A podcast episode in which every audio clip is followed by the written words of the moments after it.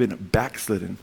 The Bible talks about the backslider, uses that term in Jeremiah chapter 2, uh, some other passages. It says the backslider is filled with his own ways. And to be a backslider, you have to have been a front goer at first to backslide. And the scriptures recognize different types of people that get away from the get away from church. So not everybody who was in church is actually a believer. There are many people that come into churches, they visit, uh, they check things out, they might even sing, they might even learn some Bible verses, and then they get away. There are others who are more like prodigal sons, where uh, they have the Father, they have a relationship with the Father, for instance, and then like the Apostle Peter, you know, who truly was a follower of the Lord Jesus Christ, but became puffed up in his own mind, became proud, thought he could never fall away, and he had a terrible fall. And he needed to be restored. And he was restored by Jesus himself, which is quite, quite amazing. Amen. Well, when we're looking at this, I mean, we have to understand as brothers and sisters in Christ that he calls us the best way to deal with backsliding, if you're a believer and you're following Jesus, first of all, make sure you know the Lord. Amen. And make sure you stay on the straight and narrow.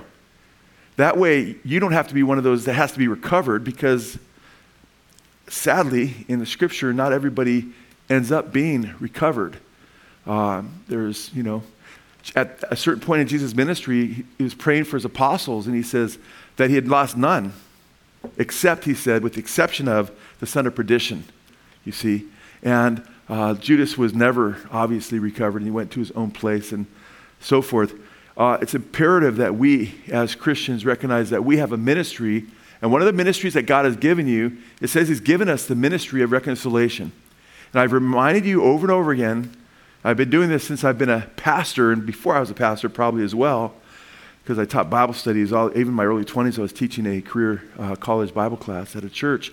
And I like to encourage people, I don't know how far going back, but whenever, when I first saw it, I was blown away that in 2 Corinthians 5, it says, If anyone be in Christ, is a new creation. Behold, old things have passed away, all things have become what? New. So you're a new creation. It said he's given us, that's all of us, male and female, amen all of us, the ministry of reconciliation. And that means that God is in us, as it says in that passage, begging people, the Holy Spirit through us, and He uses us as the body of Christ, the temple of the Holy Spirit, to bring people to Christ. Amen. Begging them to be, to be reconciled to God. So we're ministers of reconciliation. And a lot of times when people see that passage, that wow, it, it, it should be an eye opener. It should be like, wow, praise God, God wants to use me. You know, you don't have to be a pastor slash elder or some Christian leader to be in ministry. Every true Christian is a minister. Every one of you are.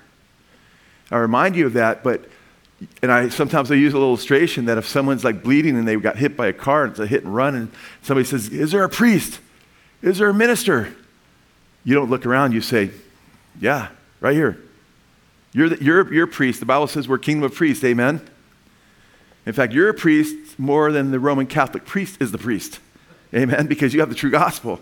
Amen? And you are a minister of the gospel. In Christ, there's neither male nor female. Galatians chapter 3, verse 28. Amen? Now, there's different positions, different roles it's wrong for a man to want to be a woman and have a baby and nurse, which a lot of men want to do these days. It's grotesque and sick. And men shouldn't seek the woman's role, and women shouldn't seek the man's role. But we're all ministers of the gospel. And that is, we are all evangelists. We, we bring the lost to Christ. In fact, after the resurrection, who were the first evangelists? The women that see, had seen Jesus been resurrected, amen. They went back and told the despondent disciples, right? That he, the tomb is empty, right? That he's risen. And we all are to be ministers of reconciliation in the sense that we're soul winners. The Bible says the soul winner is wise. Amen. The Lord wants us to be soul winners, winning people to Christ. But we're also ministers of reconciliation in that when people fall away from the Lord, we as brothers and sisters in Christ are indeed our brothers and sisters' keepers. We are the hands and the feet of the Lord Jesus Christ who goes after, he leaves the 99 sheep to go after that 100 sheep, right, that goes astray. And we're his hands and his feet. Amen? And therefore, he wants to use each and every one of us. You know, I don't know about you, but in my ministry, I'm juggling all the time. So there's all kinds of things going on in ministry and so forth that I'm not seeing, even in this fellowship. I have good relationships with, I have relationships with just about everybody in the fellowship, you know? Newer people I get to know uh, as well to one degree or another. It's beautiful. But I can't keep track of everything, and not one person is, is supposed to keep track of everything. We are supposed to help each other. Amen? And you may, ha- you may know of a brother or sister who's going astray, but nobody else does because maybe they just show up once in a blue moon, but you know where they're at spiritually. And God wants to use you to bring them back to Jesus. Amen? So we read in 1 Peter or 1 Timothy chapter 1, when we read that he says the goal of our instruction is love from a pure heart in verse 5, right? A good conscience and a sincere faith. That's the instruction. That's who wants us to mature in Christ. But then in verse 6, he speaks of those who have gone astray from that goal. They've gotten into the laws, he goes on to say. And then he goes on to warn Timothy, who he's writing this letter to, to keep a good conscience, right? To keep the faith. And he warns him not to be like Hymenaeus. Then he starts to mention a couple of the people who went astray Hymenaeus and Alexander, who he says have went astray from these things. What things? A good conscience, a sincere faith. They abandoned a good conscience and a sincere faith, and they made shipwreck of their faith. And he's warning Timothy, don't follow the route that they've gone. He wouldn't give him a, such a warning if it wasn't possible. God doesn't just bluff, right? He's, he's sincerely warning Timothy, don't let that happen to you. Now, it's interesting because he then mentions how Timothy or Hymenaeus and Alexander have been disciplined. Verse 20. And last time we focused on some of the things I just mentioned in the last couple minutes, but now I want to hone in on verse 20 a little bit. Among these, those who have suffered shipwreck in regard to their faith, are Hymenaeus and Alexander, whom I have handed over to who? Handed over to Satan. Wow. He's had, Paul says, I've had him over to Satan so that they will what? Be taught not to what? Blaspheme. So that they will be taught not to blaspheme. God is full of grace and mercy, slow to anger, bounding in loving kindness. Amen. Because he could have smoked those guys right there because they were blaspheming God. Paul said that he received mercy in the same chapter that we're reading right now. And God saved him as an example that he could save others and save whoever come to him. Amen. He says, even though I was formerly a blasphemer, he said, I received mercy because I did it in ignorance. Well, these guys are now blaspheming, and he's handing them over. Now, if Paul was not doing it in ignorance and he just hated God, well, it'd be really hard to bring him to repentance, huh? Because he hates God. Amen. But Paul doesn't even know who the true God is. He knows the true God is Yahweh, but doesn't understand that he became a man until the road to Damascus. He's been hearing the message. He's been kicking against the pricks, as it says in his testimony, against the goads, resisting the Holy Spirit, as Stephen accuses him of doing, right? But God's been gnawing at him because the law is a tutor. And he realizes, man, he can't add up. He's struggling with his, his sinful nature. And who will deliver me from this body of death? And the Lord meets him on the road to Damascus, and pfft, everything just, wow. And he says, I was not disobedient to the heavenly vision. Praise God, he had a choice. He says, I wasn't disobedient to heavenly division. Uh, the Lord knew that Paul would respond. Amen. And Paul is now concerned about these men, and he's handed over, them over to Satan so they would learn or be taught not to blaspheme. So it's very important that we understand that when God disciplines someone to the point where they're actually handed over to Satan's domain, it's not because he doesn't love them or he's done with them. It's because he does love them. It's precisely because he loves them that he disciplines them in such a severe way. Remember, the Lord says in Hebrews chapter 12 and in Revelation chapter 3, as many as I love, I what? Rebuke and chasten, or rebuke and discipline. It says if you're without discipline from the Father, then you're not even a child. Well, these men are being disciplined because they once were walking in the faith. They once had a good conscience. They once had the faith, and they shipwreck of their faith. But even though that ship's been wrecked, he wants to restore their faith. And he takes them to the woodshed because he wants them to be restored. That blows me away. When people think, oh, well, man, you know, You know, they, they try to come against the Lord as though he has no patience, as though he's just like has a hammer, can't wait till someone gets out of line. That's the farthest from the truth.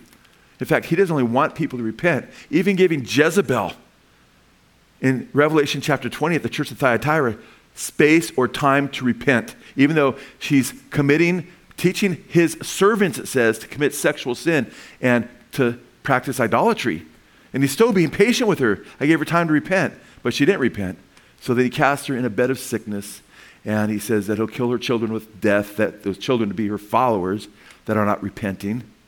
So, but, so Lord is serious. He's holy. He's righteous. But he gives even a false teacher in the church who's leading people to hell time to repent. I'm like, wow, Lord. And you know what? It says of Jesus, and Jesus quotes it of himself from the prophet in the Old Testament. I think it's Matthew 12, around verse 20, where it says that the Lord will not put out a smoking wick right?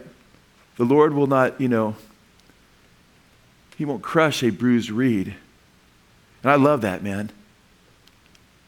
Because you see, the, the, the, the, smoking wick, right? The, the flax of the wick would, would, you know, would just kind of disappear in the, in the oil and so forth, and it'd smolder and smoke, and gee, just, people just throw it out. The Lord's saying, hey, hey, I'm not done. When he's talking about human beings, there's a little smoke there. It's the opportunity for you to get right. He'll blow on that fire. He can reignite that passion. Amen.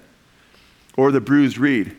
A shepherd would take a reed in the wilderness and make a flute out of it, you know, poke some holes in that flute and could make song. But as that thing got older and it got bruised and bent a little bit, uh, then, then it didn't sound very good because the air didn't flow the way it once did. And they would just break it and discard it. The Lord is saying, hey, even though we've been broken bruised and people would typically discard us, He wants to give us an opportunity. Amen? And that's why the Good Shepherd invites everyone to Himself. And He's a beautiful God. And I love it that, because keep in mind, these false teachers, this is serious stuff what they're doing.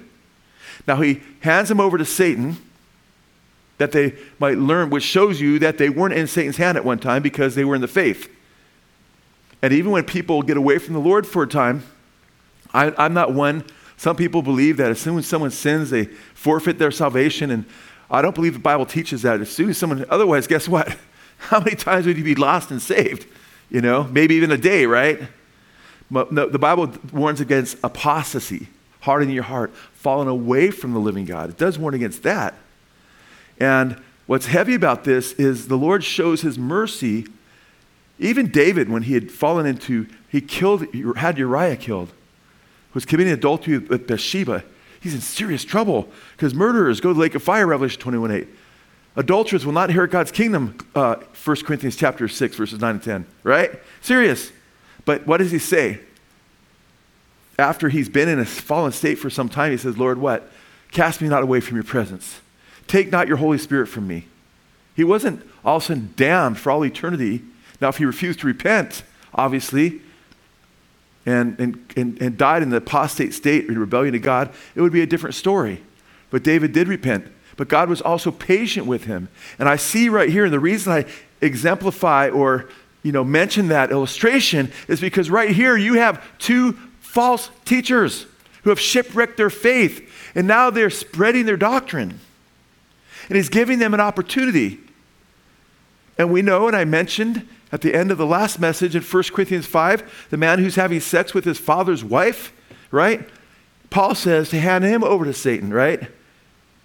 For the destruction of his flesh, that his spirit may be saved in the day of salvation. What's going on there? Well, he's now being, he belonged to the Lord too. But now he's, is he really following the Lord now? No. He's now he's called a so-called brother because he's backslidden. And Paul, I believe, says that because you have to wonder where he's at at that point. But at the same time, he's being disciplined. And then by the time you get to 2 Corinthians chapter 2, Paul writes another letter to the Corinthians, and this guy that's having sexual relations with his father's wife, perhaps his stepmom, otherwise it would just say, I think, his mom, has come back. And Paul says to do three things with him. Because remember, the church of Corinth got in that mess, and their doctrine probably helped facilitate his apostasy, his backsliddenness, because they were glorying in his position. They, and Paul says, You should be mourning over this. This is gross, basically, Paul's saying. But you're not. You're glorying like this is a good thing because grace was being turned into licentiousness, as the Bible warns. Oh, isn't grace wonderful? Look, this guy can have relations with his father's wife. Isn't grace wonderful? That's not, that's, that's, you've heard of child abuse? That's grace abuse, okay? And Paul chastens them and says, I've already decided. And join with me in spirit and excommunicate this guy. Uh, and for this wicked man, he says, he calls him wicked from your midst. Because a little bit of leaven, what does it do? Leaven's a whole lump of dough. It's going to affect the whole church at Corinth. You're going to have all kinds of people thinking they're saved that are walking in rebellion to God. It's a serious thing. But he hands him over to Satan for the destruction of his flesh, that a spirit may be, might be in the Greek, saved in the day of salvation. Well, how, what's, what's the recipe there? Some of those who teach a greasy form of grace say, oh, it just means kill him, his, kill him, and just so he go to heaven earlier than everybody else and just lose some rewards later.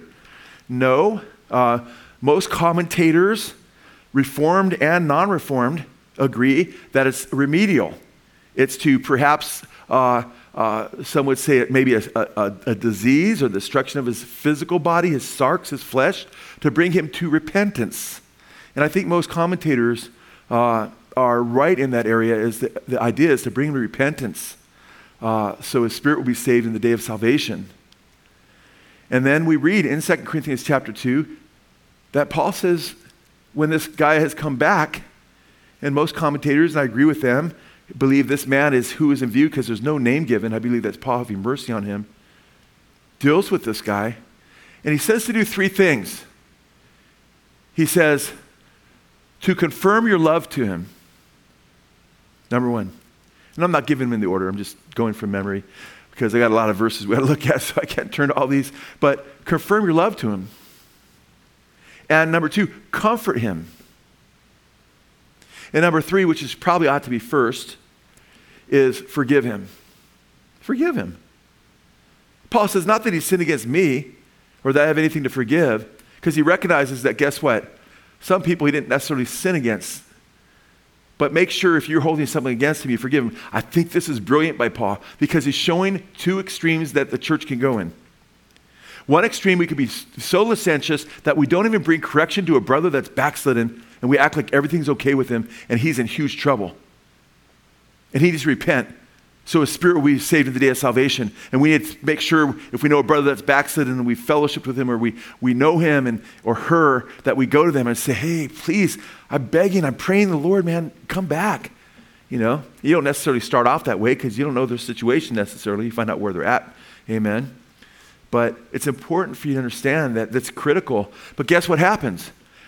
Paul talked about in 2 Corinthians the, that sufficient was the discipline that was administered by the majority of the church. It seems like the majority of the church agreed with what Paul was saying, but there was a faction in the church that still were libertines and thought that Paul was being too harsh. We can't know for sure exactly what he's saying there, but that appears to be what he's talking about. Most of the church agreed and they went through with it. But guess what? Now they come to repentance in 1 Corinthians after it's written, and they're like, man, we need to make sure we, this guy's not in the fellowship. He's, this is wrong. This is wrong doctrine. Because Paul says in the very next chapter, Know ye not that the unrighteous will not inherit the kingdom of God, neither fornicators, nor adulterers, or effeminate, or homosexuals, drunkards, revilers, extortioners. Gives a big list. Will have no inheritance in the kingdom of Christ. Don't be deceived, he says. So now the church is like, wait a minute, we're being deceived.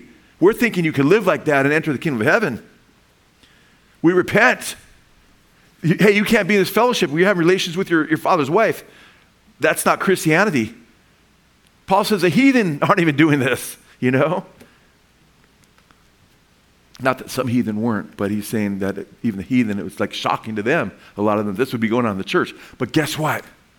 Now the guy comes back in the fellowship, and guess what? The people are that good. We got rid of that guy. What an embarrassment to the church. What a black eye to our local church here at Corinth and everything else. And then guess what? The guy walks back in. What do you think's going to happen with those who are kind of, you know, this guy needs to leave? Some of them were proud. How dare he comes back? Get that guy's back. Look at. I was going to say a name, but I want you to hear that name. I run into that problem sometimes. Okay? Engelbert, okay, or whatever, you know? He's back. And also his little gossip chain. I can't believe he's back in the church. Praise God if he's repentant. Amen. Jesus died for all of his sins. Amen. So Paul's saying to forgive him. He says, For we're not ignorant of Satan's devices. In other words, Satan wants to bring you to a place in your life where you're unforgiving. Why would he want to do that? Because Jesus said, if you don't forgive your brother from your heart, neither shall your heavenly Father forgive you. That's why. Because Satan wants to keep you from being forgiven. So he'll try to bring you to a state of unforgiveness. Just like it says in, you know, uh, I mean, there's a lot of passages on that. I don't have time to get into all, but it's like pretty clear. You know, you got to forgive. And then he says, confirm your love to him and comfort him. And uh, these are things we need to write down in our hearts. If there's rampant rebellion with someone in the fellowship, you need to lovingly come to them. Pray about it first. We'll talk a little bit more what that might look like in a little bit. But when someone has comes back and they've repented, you've known they've been away, When the prodigal son came back, did the father, his father, give him a run to him and give him a big headlock and try to choke him out? Say, I'll teach you. Did he wring his neck? No, man. He put a ring on his finger. Did he put his feet wet cement and say, You're an embarrassment. I'm going to drop you in the Sea of Galilee? No. He put shoes on his feet. Amen. Did he slaughter him? No, he slaughtered the fattened calf. Amen and, and, and was so happy that he was back. I'm telling you right now, we have to make sure that our hearts are right on both sides of the ledger here, amen? That we have a balanced approach, that we don't let our, we don't think that a brother can just run in rebellion to God, everything's fine, and at the same time, when a brother or sister comes back, we need to make sure we're merciful. Because it's by the grace of God that we stand, amen? It's by the grace of God that we are what we are, amen? And we say, Thank you, Lord, for your grace. I love your mercy. Help me to love your mercy, have showing mercy to other people. Amen. So this is very, very important to understand.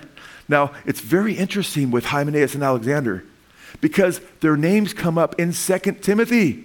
And we studied that last week, so only do a quick sketch of that. But it's fascinating to me because they don't repent. And most scholars believe there's four, five, or six years that pass between 1 Timothy and 2 Timothy. We don't know exactly, but we know this Hymenaeus is mentioned, but now he's grouped not with Alexander, but with Philetus. And there hasn't been repentance. And they're teaching a false doctrine. They're teaching that the resurrection has already come to pass. We're not going to get into that and preterism and all that, which is being taught today in a lot of the church. Full preterism that teaches the resurrection has already come to pass. It's a heresy. And Paul says by doing this, they overthrow the faith, they overthrow people's faith. So, just like he says to Timothy, don't follow these guys and allow your faith to be shipwrecked like theirs was, now Paul says some others have become shipwrecked too in their faith. And he says that their doctrine has spread like cancer or gangrene, as some translations have it. It's a wasting disease that's taking place in part of the body of Christ there at Ephesus, where Timothy is stationed. That's heavy. And then we get to Alexander in 2 Timothy chapter, that's 2 Timothy chapter 2. We get to Alexander, who's also mentioned with Hymenaeus in chapter 1, of the two people whose faith had become shipwrecked in verse 20. He's mentioned in chapter 4, verse 14. And uh, most scholars, and I believe, I agree with this too, uh, believe that he's speaking of the same Alexander in chapter 1, verse 20, as it is in chapter 4. And it says, He has done me much harm. And we talked about that in some depth last time, what, how he uh, probably did Paul harm. That is Alexander, and he calls him the coppersmith, the metal worker. And it could have been, and the reason that's emphasized, it could be emphasized the fact that he was a metal worker and he's making idols there in Ephesus, and, and he disagreed with Paul that, you know, it wasn't okay to make idols. We don't know exactly for sure. But guess what? Paul says something quite different about Alexander there than he does here. In 1 Timothy, he's been handed over to Satan that he might learn, along with Hymenaeus, not to blaspheme. It's remedial. God wants to bring him back, like the fornicator in 1 Corinthians 10. Yet, it's interesting, in 2 Timothy chapter 4, Alexander he talks about having mercy, you know, forgiving those who have forsaken him. Father, don't hold it against them. But he doesn't say that with Alexander. He says, May he be repaid according to his deeds. Wow. That's a bit different than what Paul usually says, right? Now, Paul is withholding vengeance. He's not bringing vengeance on him. But I think Paul goes to that length, which you don't see him typically go to that length, because he realizes Alexander's not coming back. And he's going to be at the great white throne judgment, and he's a wicked man who's, you know, not only a blasphemer still, but leading other people astray. And possibly, as many commentators believe, following Paul around and was the one who reported on Paul because he uses the word that can be translated informed against Paul in court to get him thrown in prison where he's at in 2 Timothy chapter, in 2 Timothy when he writes that, this letter. We don't know exactly for sure because there's not enough information, but it's very possible when you sketch what may be going on there. But one thing we do know for sure, Paul says he's going to be judged according to his deeds. He didn't come back. He didn't repent. Now we know when God disciplines us according to Hebrews chapter 12, we're children, but he disciplines us, it says, so that we will be, become partakers of his what? holiness. Amen? And he says, without holiness, no one will see the Lord. So he says in that chapter that we shouldn't despise his discipline. We have a choice to make. We can either accept it as children and walk with him, or we can rebel against God and allow our hearts to become bitter. And as he says in, also in Hebrews, we can harden our hearts and tune God's voice out. We have a, our relationship with God is not unconditionally predetermined. It is a, it's not static. It's a relationship. His holy influence, the response of our heart. You have choices to make. I have choices to make. We ought to dig our feet in the ground and say, I, cho- I choose to stand on Jesus. Amen. I choose to walk the straight and narrow no matter what happens in my life. You got to be saying, my life is, you got to be telling yourself, by the grace of God, my life is very brief. My life's a vapor. It goes very quick. And if you've been around some time, you know it goes faster and faster as it, appears to go faster and faster. Why would you not stay on the straight and narrow amidst the temptations and trials when all of eternity is before us and it's decided right here in this little vapor that we live in? Amen? Walk with Jesus now. Because these guys got off the path. Now, when we're looking at this, it's imperative that we understand that sometimes we get disciplined even when we're still in the church. Some people, they don't, they're in church, but they're rebelling to God. And look what it says in 1 Corinthians. And I mentioned this briefly, but we ought to take a look at it. 1 Corinthians chapter 11. 1 Corinthians chapter 11.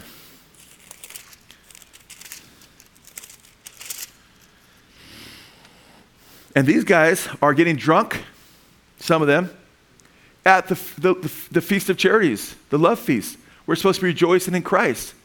And they were supposed to, you could mix a little water with your wine, right? Uh, or uh, mix, I'm sorry, mix a little wine with your water, as Paul said, uh, and you would dilute it. And by the way, the wine back then, just being honest with you, it's not the wine you buy in the store today. Oh, didn't Jesus turn water into wine? Yeah. But they mixed their water to wine. You could look at the church fathers and a lot of the reports. It was like a four to one, five to one ratio. And if you just drank straight wine, that was like hard drink. Don't look at the, don't gaze at the wine when it's red. Red means it's undiluted you know? And it's interesting because the wine you buy today is not just straight wine, even, it's fortified. It has more alcohol in it than it naturally would have because they put more alcohol in it. So don't just say, oh man, yeah, Jesus turned water into wine. Uh, not the same thing, okay? Be very, very careful. Are you saying I can't even drink just a little bit of straight wine? No. I'm not saying you can't. I'm just saying make sure you're not getting drunk and you're not deceiving yourself. Amen? because some people are getting drunk and they're deceiving themselves. And that's what was happening in the church of Corinth. And Paul had already told them a few chapters earlier don't be deceived. Drunkards will not inherit the kingdom of God. Right? In a few chapters before this. But they're getting drink, they're drinking, they're not sharing their food, they're hoarding it, they're not showing love, they're not showing Christ likeness. And uh, he warns them. Look at verse 29. Verse 28. But a man must examine himself and in so doing, he is to eat of the bread and drink of the cup. For he who eats and drinks, eats and drinks judgment to himself if he does not judge the body rightly. And you can look at the body as the body of Christ, as some commentators do. I believe that he's talking about the body It refers to the bread and esteeming what Jesus did for you, having a right heart toward Jesus and, and who he is and what he's done, and, and having a repentant heart. Verse 30 For this reason, many among you are what? Weak and sick, and a number sleep. Some of you have been put to death. But if we judged ourselves rightly, we would not be what? Judged. If we say, you know what, I need to stop getting drunk. I need to stop hoarding my food and not sharing with a brother that's in need. But if we judge ourselves rightly, we would not be judged. But when we are judged, we are disciplined by the Lord. When we are judged, we're disciplined by the Lord. Who does he discipline? Children. Why does he discipline us? Look at what it says right here. But we are judged, we are disciplined by the Lord, so that we will what? Not be condemned what? Along with the world. Why does he discipline us? Because he wants to bring it or keep us on the straight and narrow or bring us back to the straight and narrow. So we're not what? Condemned with the world. So we're not condemned with the world. Verse 33 So then, my brethren, when you come together to eat, wait for one another.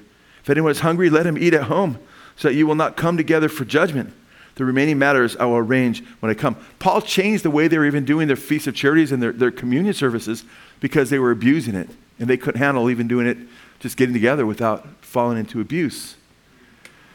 And then in 2 Corinthians, that's where Paul says, you know, I'm coming to you, and, and he says, I mourn. It's a word used for people that died at funerals. And I've come to you, he says, basically with rods, with a rod. Because some of you have not repented of your sensuality, your sexual sin. He mentions a bunch of things. They still haven't repented. So not the whole church didn't still repent. By the time you wrote 2 Corinthians, kind of like Hymenaeus and Alexander. And he says in verse 5 of chapter 13, a few verses later, right after he says that, he says, They haven't repented. He says, Examine yourself to see if you're in the faith. Christ is in you unless you are reprobate, adokimos. Talking about having Christ or not having him. This is serious stuff. It's not about just losing your rewards, right? Or dying prematurely. It's about whether or not you have a relationship with Jesus. Make sure you know the Lord Jesus. Now, what's interesting when you look at 120 is Paul names names. And why would he name names? I mean, their names are forever ensconced because the Word of God's eternal in 1 Timothy 1.20. I would hate for my name to be in the Bible in a negative way, wouldn't you? Heaven and earth will pass away, but my words will never pass away. That's heavy. Alexander's mentioned twice. Hymenaeus mentioned twice. Philetus, Demas, having loved this present world, Paul said he's forsaken me. I mean, how sad. But why does he name names? Because today, the way the church says we're supposed to do church is we're supposed to all just pretend we're happy and not deal with these kinds of things. But that's how you allow cancer to spread. Why does he mention them by name? Because they are a mortal danger to other people in the church.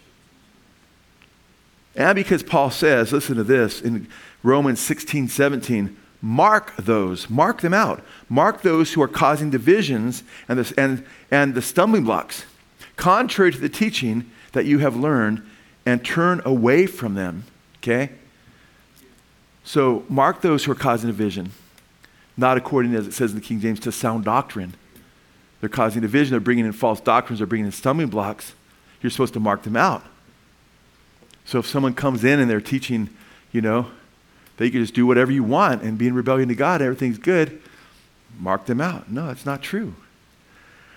And it's interesting because now this is, I've tried to think this through through the years, and I still am like, Lord, help me understand this better. Help us all to understand this better. Because how do you treat people in the midst of these progressions of whether they're walking and then when they're not walking?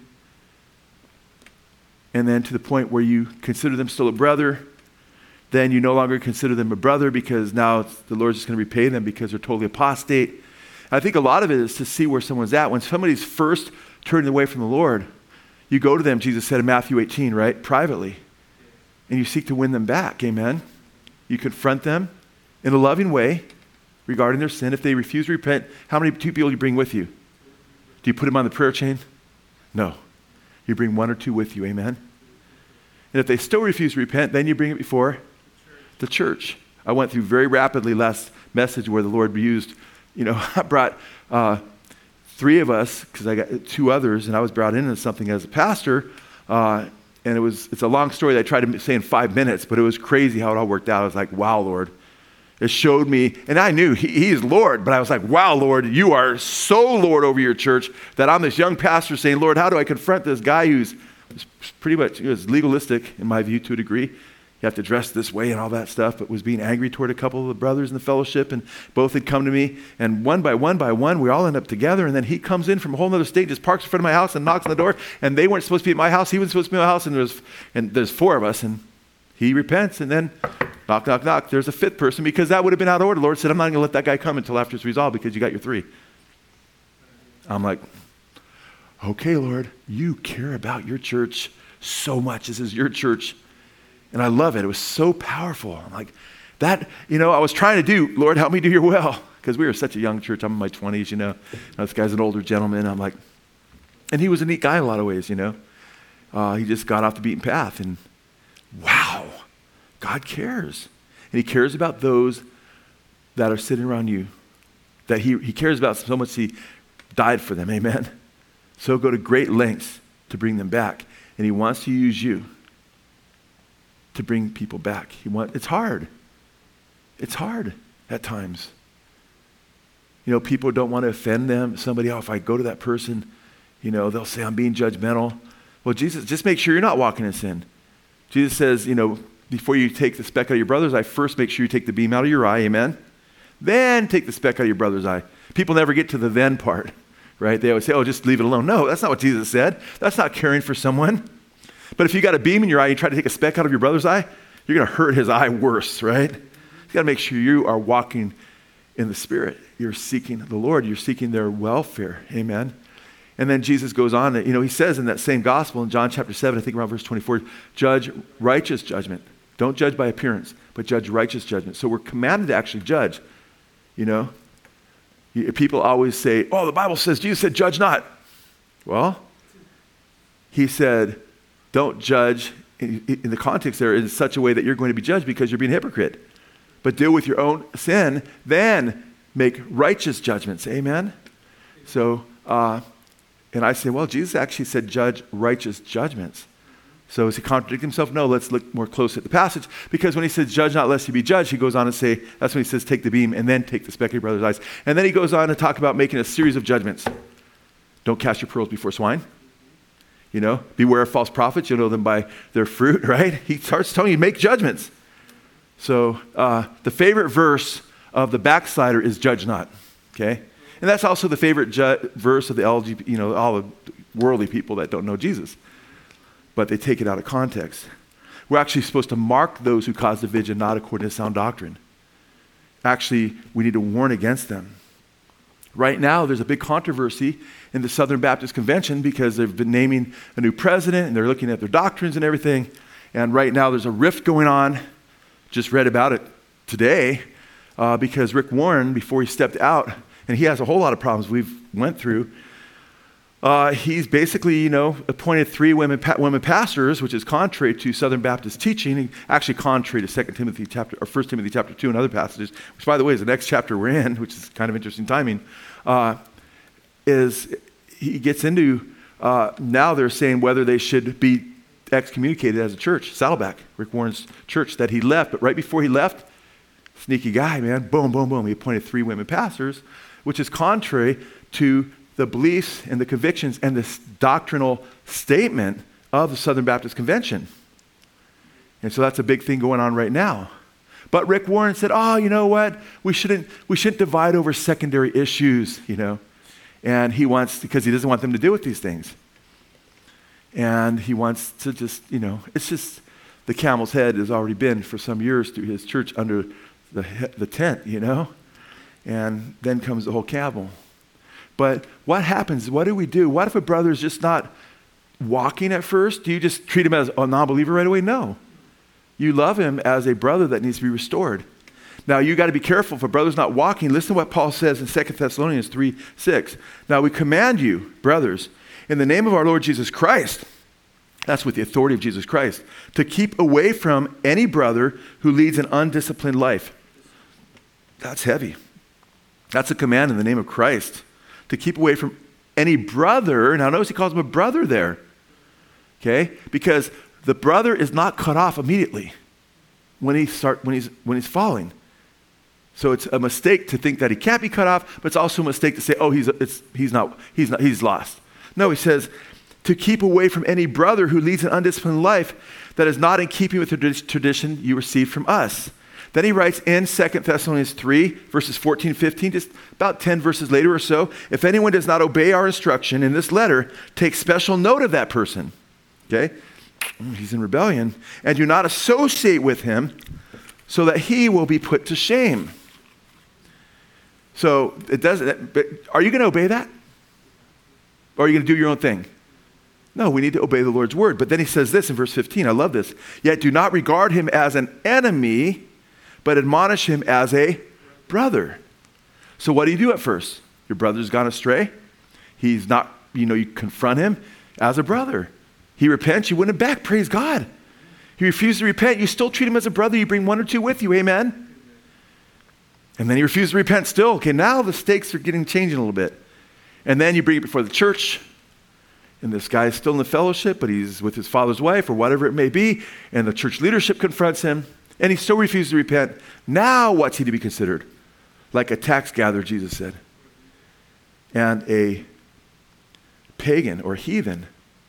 And the context of what Jesus was talking about there is a lot what Paul says in 1 Corinthians 5 the man that's having sex with his father's wife. He goes from a, what happens is he goes from a brother. This is the way I understand it, okay? Not that it doesn't need to be fine tuned. But I look at a brother who's fallen short as a brother that needs to be restored. And then if he continues to rebel, I continue to teach treat him as a brother. But if he's continuing rebellion and sticking his feet in the ground, then he becomes at some point a so called brother. I, like Paul uses that terminology in 1 Corinthians 5 because of the gross thing that guys won't not repenting of me at that point because the whole church knows about it or a lot of them do and then he's a so-called brother i don't know where he's at with jesus right now and then if he digs his feet down in the dirt and refuses to repent, and the time's gone by and he won't hear the church and he stays in that state, well, guess what? Now he's like a tax gatherer, a heathen. Those were those who were, who were rebellion to God's word, okay? And who were the Jews were not having fellowship with. Now the Jews took it too far and they would never reach out to them even, right? But what did Jesus do with the tax gatherers and the heathen? He still tried to what? Rescue them, amen? So even one who becomes like a tax gathering heathen should still be in our heart and in our prayers until he reaches perhaps another state. See the progression? So I'm trying to give you an understanding of, of how we see this interesting progression where the scriptures talk about someone get to a place where he says, I don't even say that you should pray for him at a certain point. Whew, that's heavy. But I'm trying to give you a, a, a practical understanding of how we are to minister in this way. And in fact, it's interesting because Alexander had gotten to the point in chapter 4 where Paul's now at that point, may the Lord repay him according to his deeds. Because he's not in grace anymore. He's not seeking the Lord. He, he doesn't want God's mercy. And Paul, I guess, with Hymenaeus, or I'm sorry, with Alexander, which, which is kind of interesting because he doesn't put Alexander with Hymenaeus like he did in 1 Timothy 1.20. He separates him. And I believe Hymenaeus in 2 Timothy chapter 2 and Philetus, even though they're spreading false doctrine and some time has gone by, even at that point, there is a, still a window of opportunity for them to come back. Where Alexander appears that he's hardened his heart so much in Paul, and he was breathing, breathing fire against Paul, that Paul deemed that he wasn't coming back. And Paul may have known that in the Spirit, by the Holy Spirit. We don't know exactly what his reasoning was, so I don't want to presume, other than I'm going to tell you why I come to that conclusion that Hymenaeus and Philetus, who were teaching the resurrection to come to pass, they're apostate. They're in big trouble. But could they possibly still come to repentance? I believe there's indication when we look closely at that chapter that they could have. Now, what about when I mentioned this passage where somebody gets becomes so apostate where your prayers for them could be a waste? Go to 1 John chapter 5. 1 John chapter 5. Is it really 8 after 8? Wow. First John chapter 5. And now, this verse, I, I memorized these verses as a new Christian because they just hit me so hard. I was like, wow. Uh, and he's talking about, you know, praying, not praying for a brother that's committed a sin unto death, but regarding the brother that hasn't sin, committed a sin unto death, he says something different. If anyone, verse 16, sees his brother committing a sin not leading to death, he shall ask God. He shall ask, and God will what? For him give what? Life to those who commit sin not leading to death. Now, isn't that interesting? Wait a minute, why would you pray so they can have life if their sin doesn't lead to death? Because why would they need life if it doesn't it has nothing to do with death? It doesn't say it has nothing to do with death.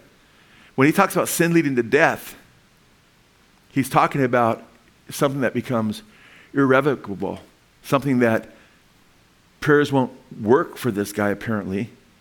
But there's a sin where somebody could be sinning in rebellion to God, where your prayers could bring them back to life, like the prodigal son. My son was dead, but he's what? Now alive. Amen. Because look what he says here. If anyone sees his brother committing a sin not leading to death, he shall ask, and God will for him give life to those who commit sin not leading to death. There is a sin leading to death. I do not say that he should make request for this. Isn't that interesting? I do say he should make request for this. All unrighteousness is sin, and there's a sin not leading to death.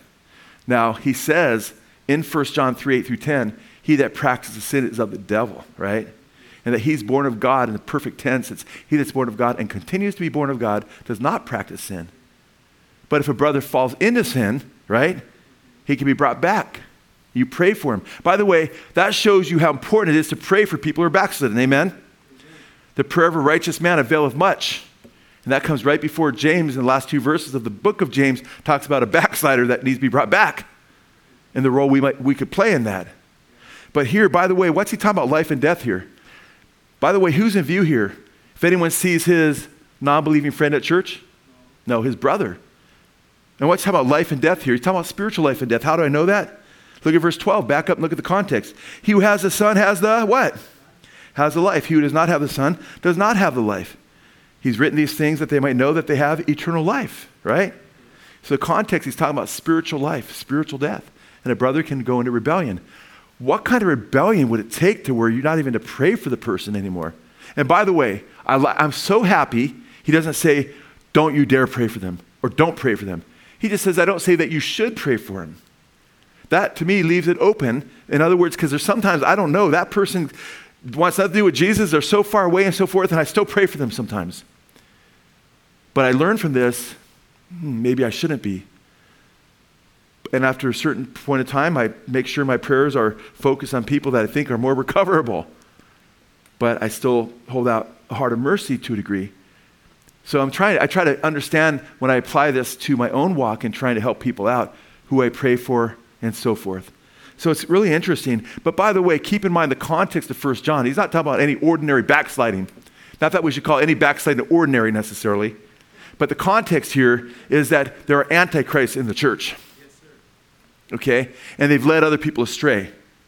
And there are some antichrists in the church that were never of the Lord in the first place, but they're deceiving people that were of the Lord or are of the Lord because right after he talks about uh, these antichrists in the church, he says in verses 24 through 26 of, of 1, Tim, or 1 John chapter 2, let that remain in you which you heard from the beginning. What did we hear from the beginning? The gospel.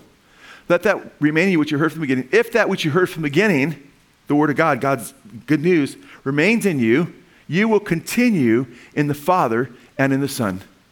And you will receive the promise, eternal life. So they're targeting believers who are in the Son have received the gospel. But then he says in verse 26, right after what I just quoted, I'm writing these things concerning those who are trying to seduce you. So these non believers, these antichrists who teach a form of Gnosticism, are trying to seduce the genuine believers. And these antichrists are claiming that Jesus Christ did not come in the flesh. 1 John chapter 4. Right? They're denying the Father and the Son. They're totally apostate. And guess what? They're confessing that Jesus Christ did not come in the flesh. He's not their Lord. In 1 Corinthians 12, verses 2 and 3, it says, Anyone who confesses that Jesus, you can't confess that Jesus Christ is Lord, but by the what? The Holy Spirit. But no one who curses Jesus Christ does so by the power of the Holy Spirit. So these guys were claiming to be led by the, by the Spirit of God, and he's saying they're liars. They're under a different spirit. So these guys were totally apostate. That's why if you go to 2 John, go to 2 John and go ahead and look at verse 9 or verse 8. 2 John, just one chapter, chapter 1, verse 8. Or you could say verse 8. Watch yourselves that you do not lose what we have accomplished, but that you may receive a full reward. Verse 9 Anyone who goes too far and does not abide in the teaching of Christ does not have God. The one who abides in the teaching, he has both the Father and the Son. If anyone comes to you and does not bring this teaching, do not receive him into your house. Now, they had a lot of house churches back then. And do not give him a greeting. You're supposed to greet your brothers and sisters with a holy kiss. He says, For the one who gives him a greeting participates in his evil deeds. I'm trying to get you to understand what John's dealing with. Total apostates that are infecting the church. That's why we, we learned from Polycarp via Irenaeus, Polycarp, who sat under the, teach, the, the apostle John himself, that John had to deal with a heretic named Cerinthus. And Cerinthus had taught that Jesus Christ was just a man, or Jesus was just a man and that he became Jesus Christ at his baptism because it's at his baptism that another entity, an eon, the Christ Spirit came upon him. And it could have been you, and the Christ Spirit came upon you, and that's what made him Jesus Christ. So, guess what? He denied that Jesus Christ had what? Come in the flesh. Just Jesus was in the flesh. The Christ Spirit came upon him. And then just before his crucifixion, the Christ Spirit left. That's a different Jesus, folks. And according to Polycarp, who sat under the Apostle John's teaching, that when they had entered into a bathhouse, Cerinthus and his disciples were there, and John said, Let us flee the bathhouse, lest the roof fall upon our heads, because the enemy of all truth is here. So now you understand why he'd say, Don't let him in your house. Don't give him the greeting uh, the, of the, the, kiss of brotherhood or the you know what i'm saying don't make it look as though we're one because they were seeking to see people and in those days you didn't have 2000 years of christian history they were all claiming to be the christians and john wanted to make sure they understood who was truly following christ and who was not so some use this and say oh never talk to a mormon never talk to jehovah's witness that's not the context of what he's talking about here the context is there is a lethal spirit that entered in the church but they were targeting genuine believers. Let that remain in you, abide in you. Meno is a Greek word, which you heard from the beginning. If what you heard from the beginning remains in you, you will continue in the Father and the Son and receive the promise of eternal life. I'm writing these things concerning those who are trying to seduce you. So since these folks were trying to seduce them, amen, now there's brothers getting seduced by this Antichrist spirit and becoming discipled by these Antichrists who are now preaching these false doctrines. He's saying, I don't know, I'm not saying that you should pray for them. Because you can get to the point where you commit a sin unto death and you won't come back. Is there a time where Jesus said that a person wouldn't be forgiven? Yeah, if he committed the what? Blasphemy against what? The Holy Spirit. And they were mocking the Jesus of First John, the historical Jesus, who gave himself for us. And they were of a different spirit. It's called, there's John contrasts the Spirit of the Holy Spirit, the true Spirit of God, the Spirit of truth with in 1 John 4 and 5, with what he calls the spirit of error. That's Satan's spirit. And so Satan's spirit was energizing these people, and they were condemning the testimony of the Spirit, the Holy Spirit, through the true believers in 1 John. And Jesus said, All manner of sins shall be forgiven the sons of men, and blasphemies with whatsoever they shall blaspheme but he that sins against the Holy Spirit has neither forgiveness in this world or in the world to come. And it goes on to say, this is John chapter 3, verse 28 and verse 29, and it goes on to say, he said this because they were saying that he had a demon. So the power of the Holy Spirit, they were attributing to Satan. How could, why would they not be forgiven? Because if you're outwardly rejecting holy truth that's in your face, that this is true, the Holy Spirit's testifying, the Holy Spirit's the one, amen, that brings us to the Father. He's the one that convicts us of sin, of, of, of convicts us of sin, of righteousness, of judgment. He's the agent that brings us. If you're blaspheming the one that brings you to Jesus, how could you be forgiven? Yet in Matthew 12, where Jesus says virtually the same thing, how they committed this unpardonable sin, he says to the same men who did that, either make the tree good or evil. He still gives them an opportunity, which indicates to me that when someone initially hardens their heart, there's still time if they have a change of heart. It's not that he wouldn't forgive them because did Jesus die for most sins or all sins? Died for all sins. But the question is whether or not they'll repent. That's why I think Hebrews 6 is very important, along with Hebrews 3 and Hebrews 12. Because in Hebrews 6, some people get to the point where it's impossible, it says, to renew them again to repentance. Don't say they never repented with Christians. It's impossible to renew them again to repentance, meaning they had repented earlier on. And they had received the Holy Spirit, it says. They tasted the heavenly gift. That's Jesus. Jesus tasted death for everyone, it says earlier in that same book. Doesn't mean, oh, he just nibbled. He experienced death. Yet they get to a point where they harden their hearts and they refuse to turn. How do you know they're refusing to turn? Well, they're crucifying Christ afresh, it says. And in chapter 3, it says, Don't harden your hearts, brethren, and falling away from living God by, by the deceitfulness of sin, so they can become so hardened to where they become recalcitrant, unrepentant, and refuse to turn. How do you know where that state is exactly, Joe? Ooh, that's a tricky thing. I don't know exactly where that state is. That's why I try to pray, even when somebody's very apostate, to a certain point. If I still see them still not turning, it's not that I'll never pray for them again. But John says, of certain people, I don't say that you should pray for them. But I see those who are absolutely antagonistic toward the truth, especially those who claim to have once been in the truth, they make the worst of apostates. In fact, Aleister Crowley, the Satanist, who's done more harm than just about anybody that's ever lived, he was the son of a Plymouth Brethren evangelist. He said he admired his dad because his dad, you know, he said he believed everything that his denomination, which was Plymouth Brethren, believed. He said, I don't know why. I went over to Satan's side. I want to become Satan's chief of staff. He said, he told me no matter what I did, I, I, I, I could be lost. So he had this idea that he couldn't be lost. And then he just taught, do what thou wilt. And he blasphemed Christ over and over again, would capture frogs and crucify them and say, Lo, Jesus of Nazareth, I have you under my power. Take that frog and crucify it. That was one of his rituals. Guess what? If I was alive in his day, I'd probably get to the point where, hmm, I don't pray for him anymore. Because his heart had become so hardened and so wicked. So I'm saying there would be a line where I'd say, okay, that probably applies to that, that uh, AC guy, Antichrist, or Aleister Crowley guy, you know? Uh, but I want to err on the side of mercy. Now,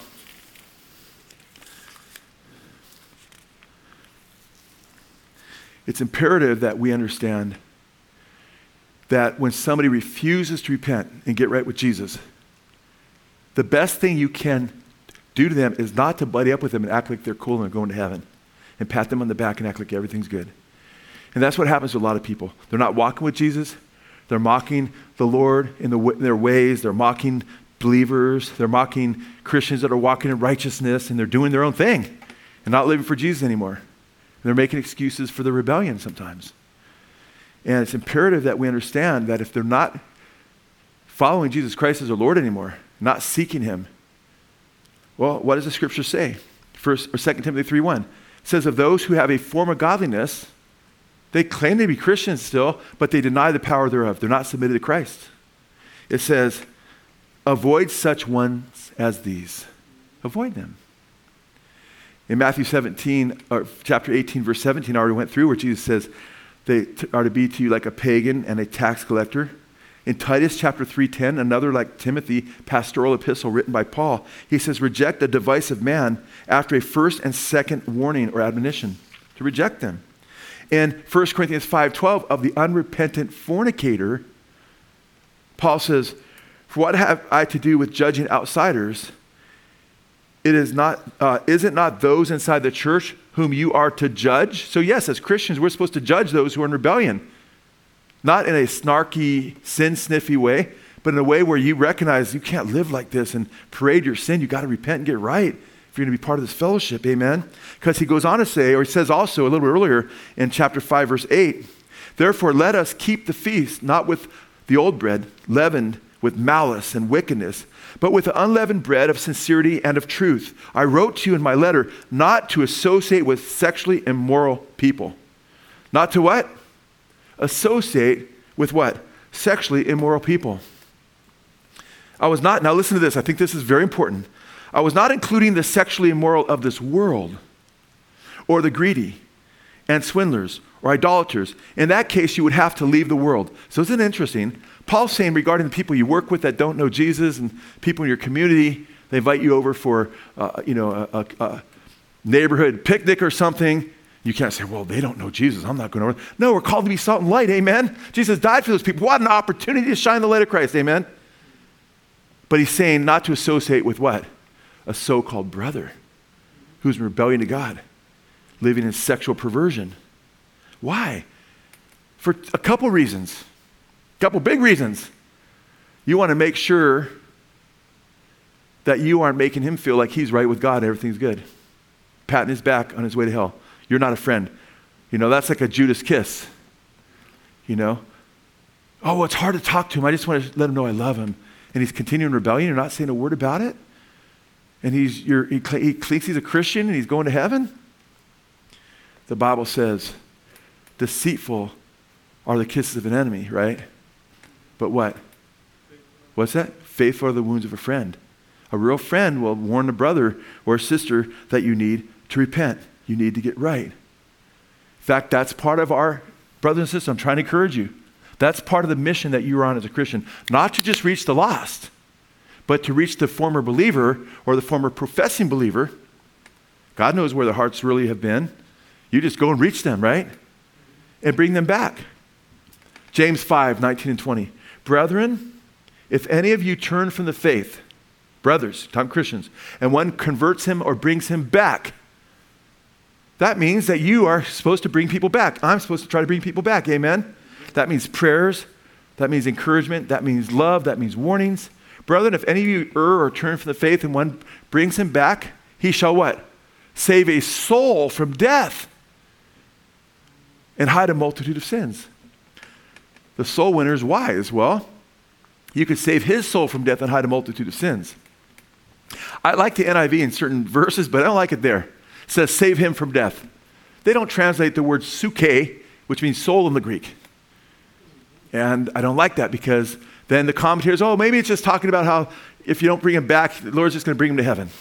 You know, he'll just die and bring him to heaven. No, he's in rebellion to God. And the word psuche right there, soul, is only used one other time in the book of James. And that's in chapter 1, I believe, verse 22, where it says, Receive the engrafted word, which is able to save your psuche, your soul. Does that mean your body? Is that what he's talking about? No, it's only the inner person the, the, the deeper part of who you are.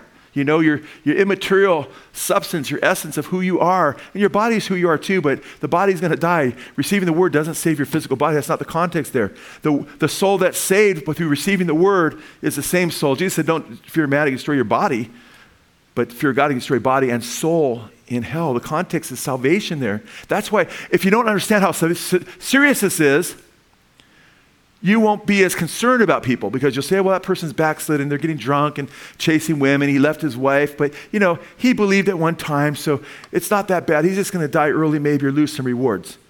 That's you're going to lose your sense of urgency. You have to realize that guy needs to be right with Jesus, amen? Because without holiness, no one will what? No one shall see the Lord. So we need to recognize the seriousness of that. In fact, John Wesley was dealing with people that were in backslidden states but felt that they're unconditionally saved no matter what because they were chosen. And John Wesley was writing to his friend named Harriet. And his friend Harriet had a friend, and her friend was backslidden. But her friend felt that she could die in a backslidden state because, after all, she felt like she was chosen. And John Wesley's like, no, it's serious. You gotta, you gotta get, you gotta get to her. You gotta bring her to repentance. You gotta do what you can do to be God's tool. And John Wesley wrote to his friend Harriet to help her friend and get her from her, return her from her backslidden state, like James 5, 19, 20. And he wrote this quote, he says, You see, Harriet, he's talking to, the blessed effects of unconditional perseverance. Meaning, look at the result of this teaching that you're unconditionally saved no matter what. It produces backsliders. Wrong doctrine, he's saying, leads to bad living. Why do you think Wesley's message just spread like wildfire?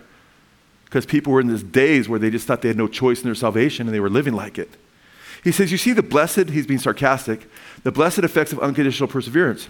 It leads, it leads the way by easy steps, first to presumption and then to black despair. There will be no way to recover your poor friend to a spiritual faith or scriptural faith, but by taking away that broken reed from her and by convincing her that if she does not, in her present state, uh, repent, she will perish eternally. It will indeed be a medicine that will pout her to pain, but it will be the only one that will save her soul alive. What a blessing it is, my dear Harriet, that you have been saved from this poisonous doctrine. He took it seriously. I see that happening today. And I'm, i love to read Wesley and these guys, so I'm like, I don't feel alone. I don't feel alone. I'm like, good, he saw it. We need to see it. There's a lot of people that just feel they could be apostate, and it's okay because they were chosen. And we need to say, no, you need to walk with Jesus. You need to repent. Jesus said, unless you repent, you all likewise perish. So, but Paul, why do you say that there's different degrees of rebellion?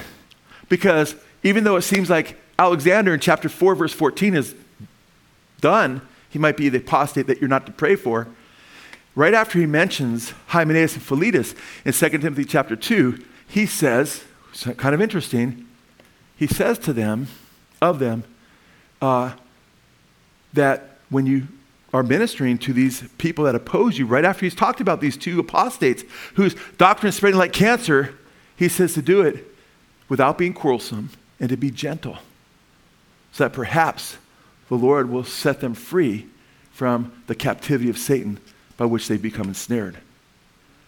So even those who are false teachers, you can speak in love to to try to encourage them to repent. They dig their feet in, they become like Alexander, they continue in rebellion. Or I'm not saying that you should even pray for them, John says in 1 John. Amen. And it's important as well that when we restore people, we do it in a spirit of gentleness. In Galatians chapter 6, it's just like 2 Timothy 2, Paul says, if you see a brother that's fallen, he says, You who are spiritual, restore him in a spirit of gentleness. What does he mean there? In other words, we need to have a gentleness about us and not come into them saying, I can't believe you did this to Jesus. Look what you did to your wife. You're disgusting.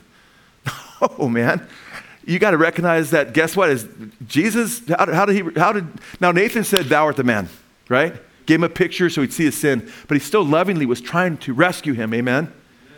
And it says with the spirit of gentleness. What does that mean? Well, a few verses earlier in chapter 5, the fruit of the Spirit is love, peace, joy, long suffering, gentleness, goodness, faithfulness, meekness, self control. So, in other words, you want to be led by the Holy Spirit. You want to be filled by the Holy Spirit. Amen? And the word restore is katartizo. And that word is used about 13 times in the Greek New Testament. And twice it's used of mending nets, fixing nets. Well, we're made to be fishers of men. A fallen brother needs to be restored so he can be a fisher of men again. Amen? And we need to make sure we restore people with gentleness. And then he says in chapter 6, verse 4, watching your own self so that you too are not tempted.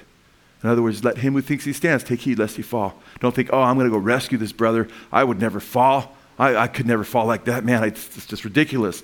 Woo, we got to be careful. That's what Peter was saying, right? And then he fell on his face. And that's why in the book of Jude, verses 21, 22, 23, says to snatch people out of the fire, right? That's right. Jimmy's quoting part of the, the passage there. Hating the garment, Jimmy just quoted, that's been what? Polluted by the flesh. In other words, guess what? Their sin is polluted their flesh, and when you're trying to snatch them, you can become polluted and fall into the very thing that they've fallen into if you're not careful. So you better go right with God, hating sin, loving the sinner, and not embracing them as though everything's okay and staying a distance from their rebellion. How, can you do that? Yeah, Jesus did that all the time. And we have Christ in us, amen? amen? But when the woman was caught adultery, he didn't participate in her sin. He said, Go and sin no more. When John chapter 5, when the, the guy that was paralyzed for 38 years, he heals him, amen? The paralytic. He says, Go, he says, tells him that, you know, don't do what, Don't sin no more, lest something worse come upon you. The guy was paralyzed for 38 years. What's worse than that? Hell. Just forgave him, just healed him.